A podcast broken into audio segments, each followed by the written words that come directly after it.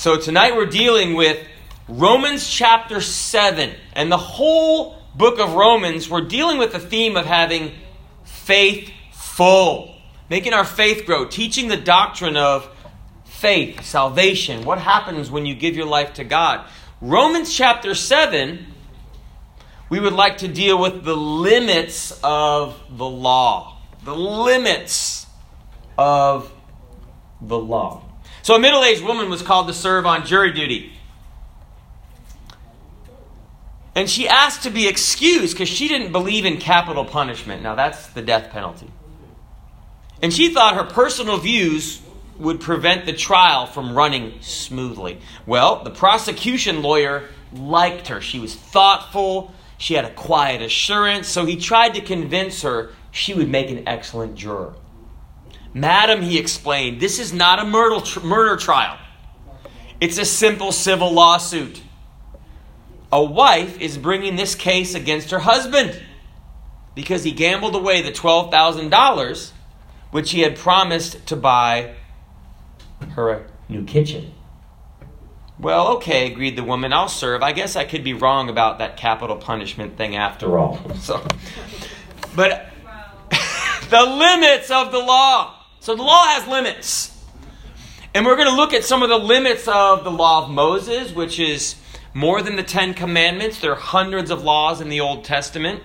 And the Christian relationship to the law of Moses. Well, I found out the limits of the law when I was younger. And I took a tour of the aircraft carrier, the Abraham Lincoln, when I was in Hong Kong. I was a uh, senior in high school. And after the tour, you have to, they, they don't park an aircraft carrier at the pier. They park it out in the, in the water, and you take these little boats called junks, and they go from the pier to the, to the aircraft carrier. I got separated from my parents, and so I rode the junk with a bunch of sailors back to the pier. Now, when we got there, there was an officer there, and there were two guys with shotguns, and he was inspecting the people that got off that Liberty boat. They were getting ready to go have some fun in Hong Kong. Well, the officer, he looked at me and he said, um, Hey, why don't you get a t shirt from one of the guys? Well, who is that officer? He was the law for the Navy. They had to look a certain way when they went on liberty, when they had time off. Well, how did you look, Pastor Bigelow? If my memory serves me correctly, pretty much I thought I was cool, okay? But I looked like a pile of trash, okay? Probably had, if my memory serves me correctly, a mohawk. I had a hat with the visor ripped off looked like a beret on, unshaven, an inside out sweatshirt. Right. Cut off army pants with the strings hanging down. And I thought this, this officer wanted me to get a free t shirt. And so I responded saying, No thanks, you know, I'm good. And he looked at me and that law voice came out. He said, Get a t shirt from one of the guys. And I began to realize something. He thought I was in the Navy and that I wasn't dressed appropriately because I was a bunch around a bunch of Navy guys, young, you know, I could have fit in. And so realizing that, I fumbled for my ID card that showed me as a civilian and showed that to the man and he looked at it and he kind of sheepishly said, "Oh, oh, you can go." Well, what was he saying? He was saying when I was set free, I wasn't under his law. See, there are limits to laws. Laws are rules that can be enforced by an authority. Like what? Well, if you want to find out what I'm talking about, tear through the red lights, okay? Speed a lot. You will find out what I'm talking about because the law will come and they will give you a little ticket, and it's an expensive class. Like, it's a $150 class. You'll find out what the laws are. They're rules that are enforced. They're enforced. So, not just, uh, just do this, but do this or else. Okay, that's what a law is. So, we're going to break down uh, chapter 7, let's just jump right in. So, the first six verses deal with the law. And when I'm speaking about that, I'm speaking about the law given to Moses that Israel was under, which was a bunch of rules on how to live for God.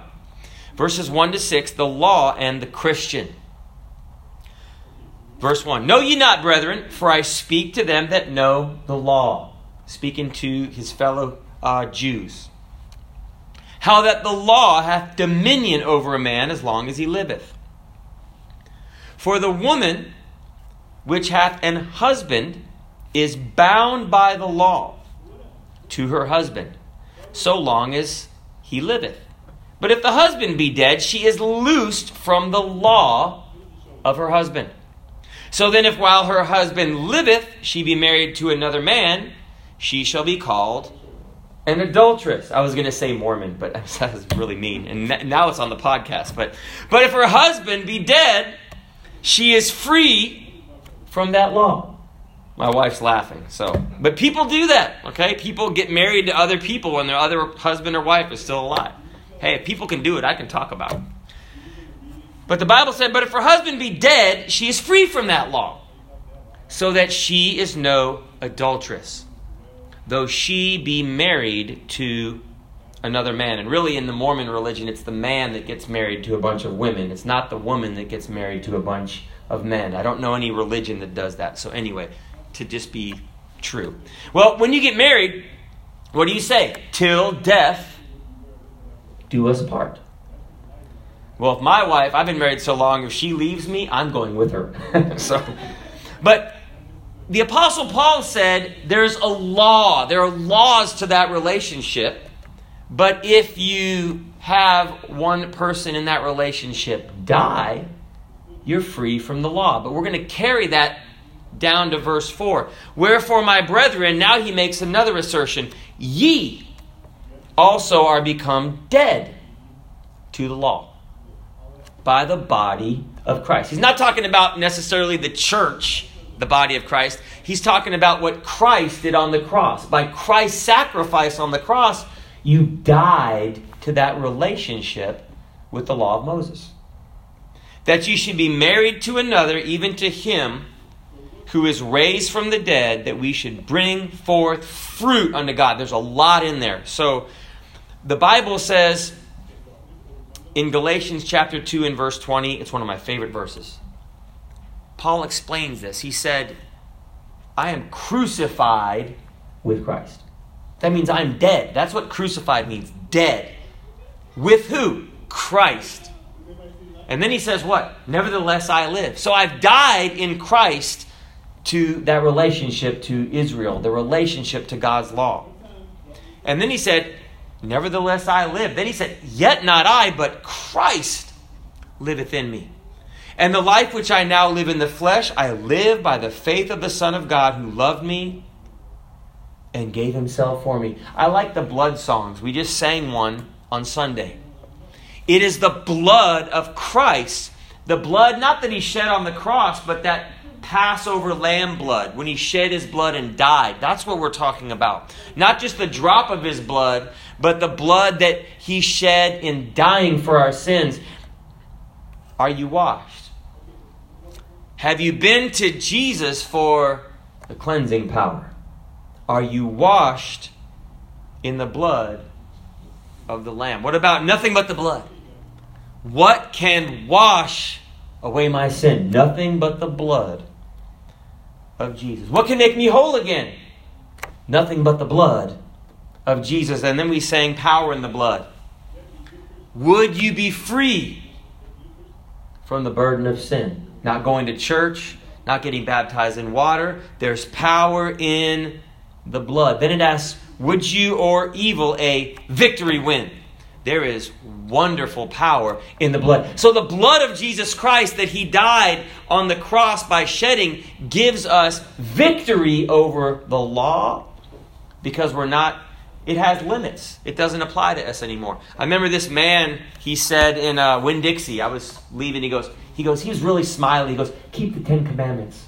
Keep the Ten Commandments. And I was thinking, I had to talk to him because I said, if the Ten Commandments worked, Jesus wouldn't have had to come and die on the cross. If the commandments were the easy part, but the Bible said, by the keeping of the law shall no flesh be justified. Even if you were able to keep the law, you still got something that's called the nature of sin in you, having a problem that Adam started that Christ needed to fix. But of course, no one lives a perfect life. People manifest that sin nature by the fruit of their lives. But Jesus came, not the Ten Commandments, but the cross is what brought us out of that old life. Verse 5 For when we were in the flesh, now Paul's looking back before he became a Christian. Now, when we were in the flesh, the motions of sins, that word affections, that's what the motions or the passions of sins, those desires which were by the law. Now, hold on there because I'm going to explain what that means.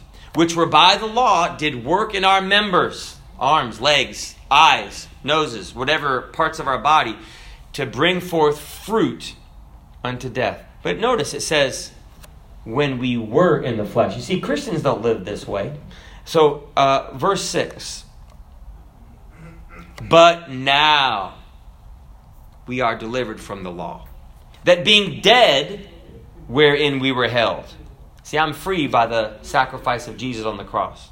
That we should serve in the newness of spirit, not in the oldness of the letter. You know what rules are? You have to do this.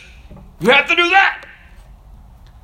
Well, when I got saved, it wasn't, I have to go to church. It was, man, I get to go to church. I get to go to Bible study, conference, Bible reading. You know, and I'm not saying it was always easy to do, but man, it was exciting. Why? The law says I have to, but the grace of Christ says, man, I get to.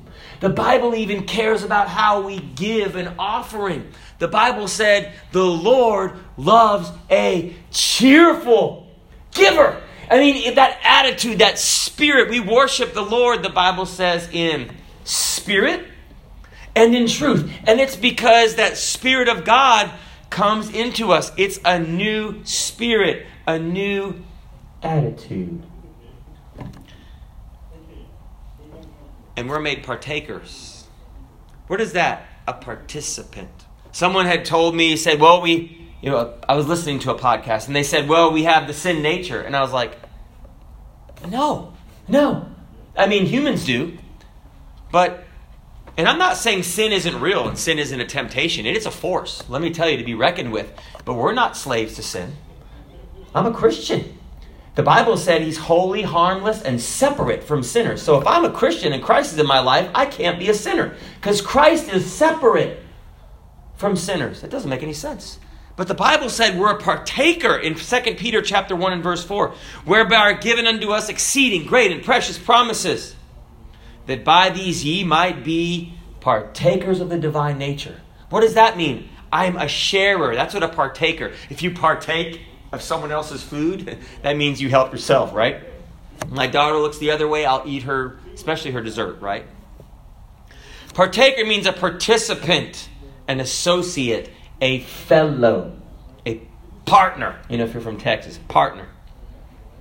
That we might be partakers of the divine nature, having escaped the corruption that is in the world through lust. The book of Hebrews said we're partakers of the heavenly calling, we're partakers of Christ, partakers of the Holy Ghost, and partakers of His holiness. I don't see that as being partakers of the sin nature.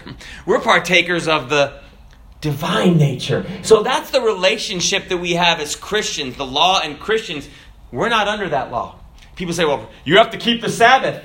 Saith whom? What did Jesus get in so much trouble for? You healed on the Sabbath. He even kept the Sabbath, and the Jews didn't like the way that he did. But in no place in the New Testament does it say that you need to keep the Sabbath. And Jesus lived under the law, so Jesus did keep the Sabbath. He was the only one that kept the law perfectly. But we're not to keep the Sabbath. That's one of the commandments. I break the Ten Commandments every week. Now, the spirit of that law, the spirit of all God's commandments are to do what?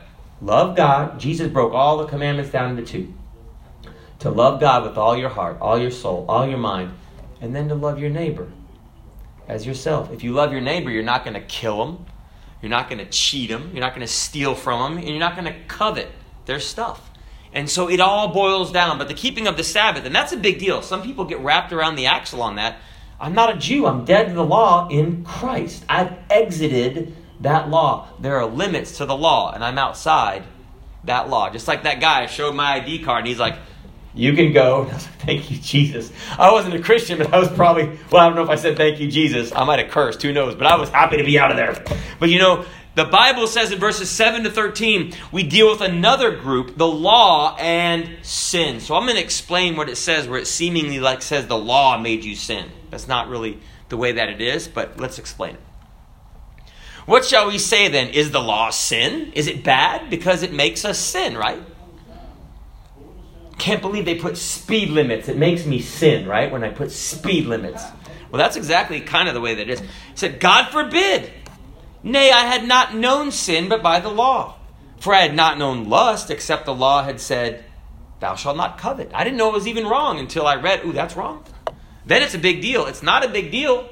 Do you think that natives walking around naked on the beach, do you think they're like coveting the other naked natives? Let me tell you, I grew up in Africa. People were just, when I was a kid, people were naked. Women walked around topless that's just what they did. In fact, isn't there a picture in my house? No. No, maybe not in my house, but there's a picture of like my mom holding a little baby and there's a topless woman right next to one of our photo albums. Brethren, that's how people dress. Let me tell you. They're not coveting other people's nakedness. It's just normal over there. There's no law against it. And if you see something every day, guess what? It gets old, okay? And you know, the Bible says, though, when there was a law against something, then you're like, wait a second, I want that because it's wrong and there's something that rears up in me. But sin, in verse 8, taken occasion by the commandment, wrought in me or worked in me all manner of concupiscence, which is uh, uh, lust. For without the law, sin was dead. Sin didn't have a need to exalt itself because there was nothing against it. Just do what you want. The devil's got you. For I was alive without the law once, but when the commandment came, sin revived and I died. And the commandment, which was ordained to life, the law was good, I found to be unto death. For sin, taking occasion by the commandment, deceived me, and by it slew me. So the problem isn't the law that God had given. The problem was that the sin in mankind was stronger than the rule not to do it. Say, well, ban murder, it's wrong. Well, how come it still happened? right? Say, well, it's wrong. Yeah, I know, but people do it all the time. Every day in Jacksonville, it seems. Someone gets killed. Why? Because that sin is stronger than the rule that says not to do it. It's like that man coming home from the doctor. He had high sugar, so the doctor's like, no sweets. But the man passed by and the Krispy Kreme light was flashing. Boom, boom, boom, boom. So the man began to pray, Oh, Jesus, I know that my doctor said no. But Lord, if there's a spot right next to the front door, I'll know that you want me to get a dozen. And I'll share one or two, or maybe two. So he's telling his friend about it, and he said, Well, was the spot open? He said, Yes, praise God. After I circled the building 32 times, the spot came open. But you know that sometimes that's the way that it is. We're, we're told not to do something, and then it's like, oh, I need that. It's that's what that is. And I'm talking about donuts, but really with other things, people are like, well, I really want that. But I know I'm not supposed to get that, but I'm going to do it anyway. That's because the sin that is inside of a person is stronger than God's law that says, don't do that. Wherefore, verse 12, the law is holy, and the commandment holy and just and good. Was then that which is good made death unto me? God forbid, but sin, that it might appear sin, working death in me by that which is good, that sin by the commandment might become exceedingly sinful. So the true us just came out when God said, Don't do that. You know, you don't have to teach a kid how to lie. Even little girls, ask me how I know. Even when you can catch them in it. I mean, I can actually catch you in that. Are you sure you don't want to change your answer? Nope. Okay, let's go look at the evidence. And I remember when I caught her, maybe a year, I don't know, some time ago. And I said, something like, honey, but you knew I, I could check. And she said something like, My heart was beating really fast. You know what that was? It's a conscience. And it didn't stop her from lying, but she knew it was wrong. And it wasn't even something that was a big deal, it was like a small deal. It was a nothing deal. But you know, when we lie, you know what the real problem is? It's a faith problem. Tell them I'm not here. Business ethics, there's no such thing as business ethics.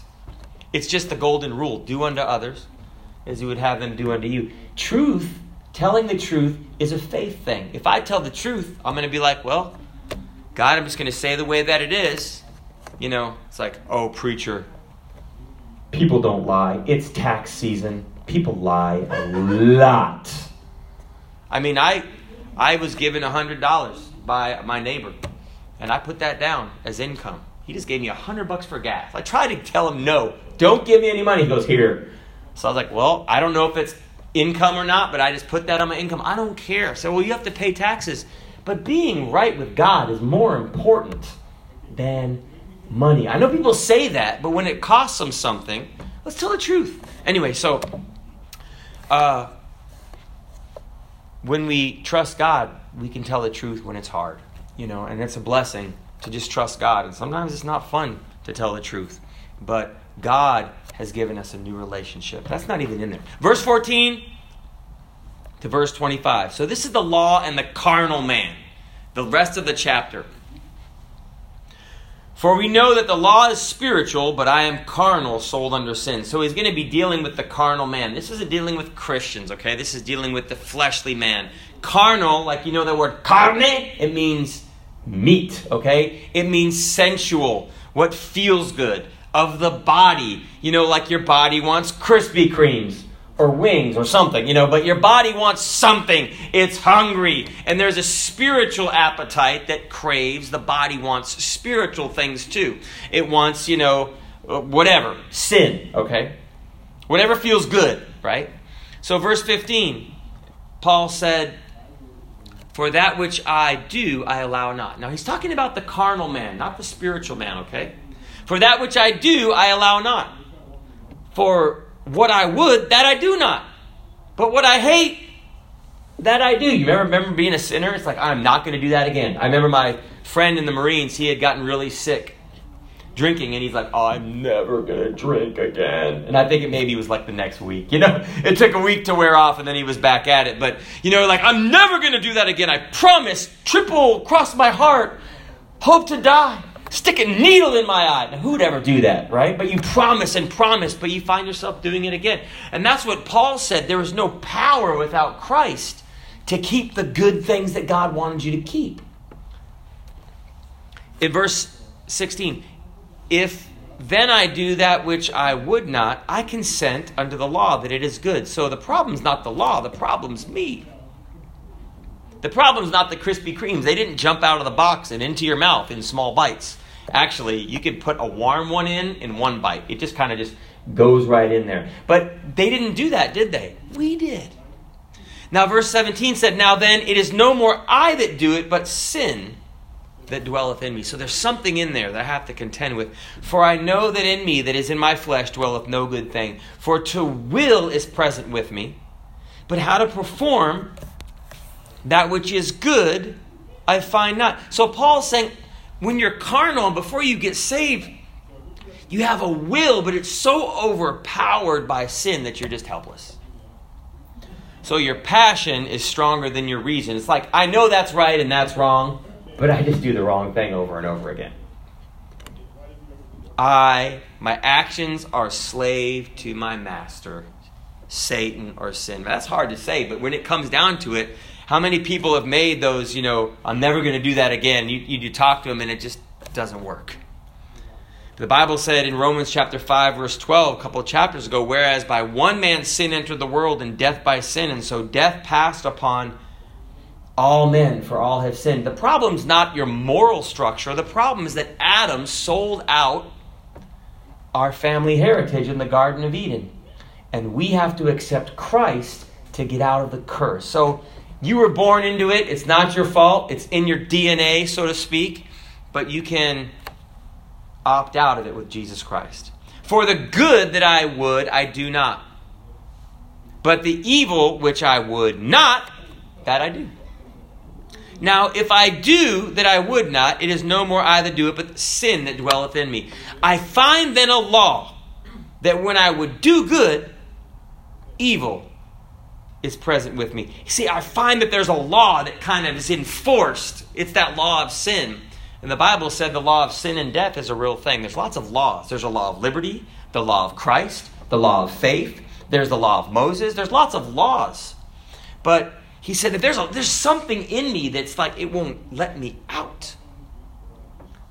You know, there was a, a scripture I saw in a minivan. There was a picture of a T Rex, Tyrannosaurus Rex, and then it said, Thou shalt not try me.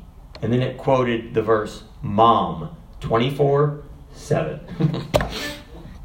but there was a law. There's a law in that household, right? Thou shalt not try me. Verse 22 For I delight in the law of God after the inward man, but I see another law in my members, warring against the law of my mind, and bringing me into captivity to the law of sin which is in my members. So he's talking about not a Christian here, okay? A Christian's not uh, uh, given up to the power of sin, but if you're carnal, you are. If your your flesh runs your world, and Christ doesn't run your world, this is where you are. And then he asks, O wretched man that I am, who shall deliver me from this body of death? What's a body of death? So there was a custom in ancient times where a tyrant, if you uh, had done wrong to the tyrant, they would actually lash a corpse to you. You'd be alive. And your death penalty was that they would lash a dead body to you and you just have to carry it around. You'd be free. You could just walk around.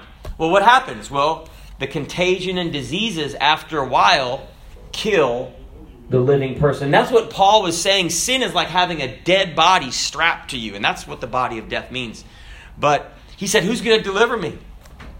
Well, like that songwriter said, Amazing grace, how sweet the sound that saved a what?